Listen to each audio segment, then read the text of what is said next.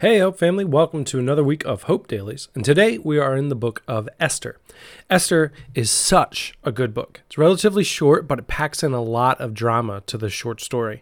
And we don't get a lot of female protagonists in the Bible, so if that's your thing, then this book is definitely for you. You're probably familiar with the expression, man plans and God laughs. Your familiarity with that is probably both experi- experiential as well as just a head knowledge. You've heard it, but you probably have lived it as well. When Leah and I were on our way to getting married, and even in, shortly into our marriage, we were often asked, either directly or indirectly, about our plans for kids. We're going to wait about five years so we can do some traveling and just enjoy one another, we would say, while God watched on, smirking. We were married in June, and Leah was pregnant in August. Still not quite sure how that happened. We're waiting on answers. But anyway, we planned, and God laughed. Many times over the, la- the past two years of Hope Daily, the topic idea of God's sovereignty and our free will has come up in some form or another. What is the relationship between God's sovereignty, something the Bible is explicit about, and man's free will? The short answer is I still don't know. But I think Esther is, in some ways, an answer to this question. There's a relationship between the two. God isn't mentioned by name in the entire book of Esther. And we certainly get plenty of characters who are scheming, yet it all amounts to God's purposes being fulfilled. So let's take a look at our at the start of our story, reading Esther 1 1 and then verses 12 through 18. This is what happened during the time of Xerxes, the Xerxes who ruled over 127 provinces stretching from India to Cush. Picking up actually in verse 9.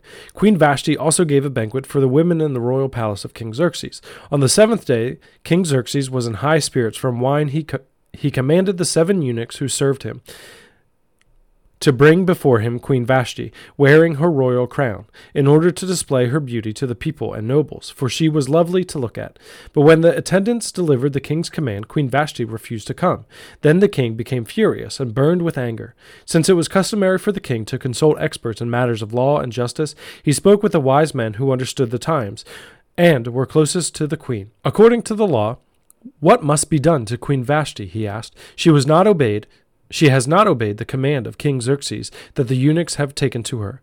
Then Memucan replied in the presence of the king and the nobles Queen Vashti has done wrong, not only against the king, but also against all the nobles and the peoples of all the provinces of King Xerxes. For the queen's conduct will become da- known to all women, and so they will despise their husbands and say, King Xerxes commanded Queen Vashti to be brought before him, but she would not come. This very day, the Persian and Median women of the nobility who have heard about the queen's conduct will respond to all the king's nobles in the same way. There will be no end of disrespect and discord. So, King Xerxes has this banquet that lasts a week long. And his queen, Vashti, has a banquet for women that lasts just as long. On the seventh day, while he is drunk from wine and feeling pretty good, he decides to parade his wife around to all of the men in attendance. He sends word that that's his plan, and Queen Vashti refuses, and now he's all in a huff. He's been embarrassed in front of his friends, and he has to do something about it. So they end up advising him to remove Vashti as queen and to give her royal position to another who is better than she is.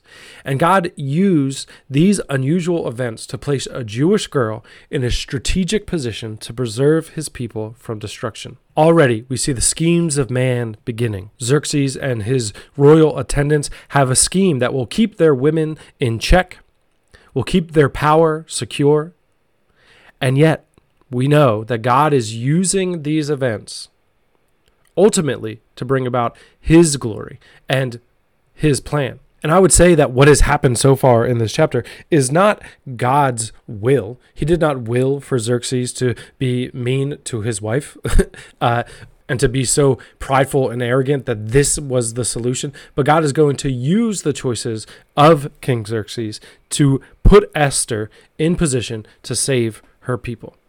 And the scheming will continue. But I'm reminded of Daniel's words in Daniel chapter 2, verses 20 and tw- through 22. Praise be to the name of God forever and ever. Wisdom and power are his. He changes times and seasons. He deposes kings and raises up others. He gives wisdom to the wise and knowledge to the discerning.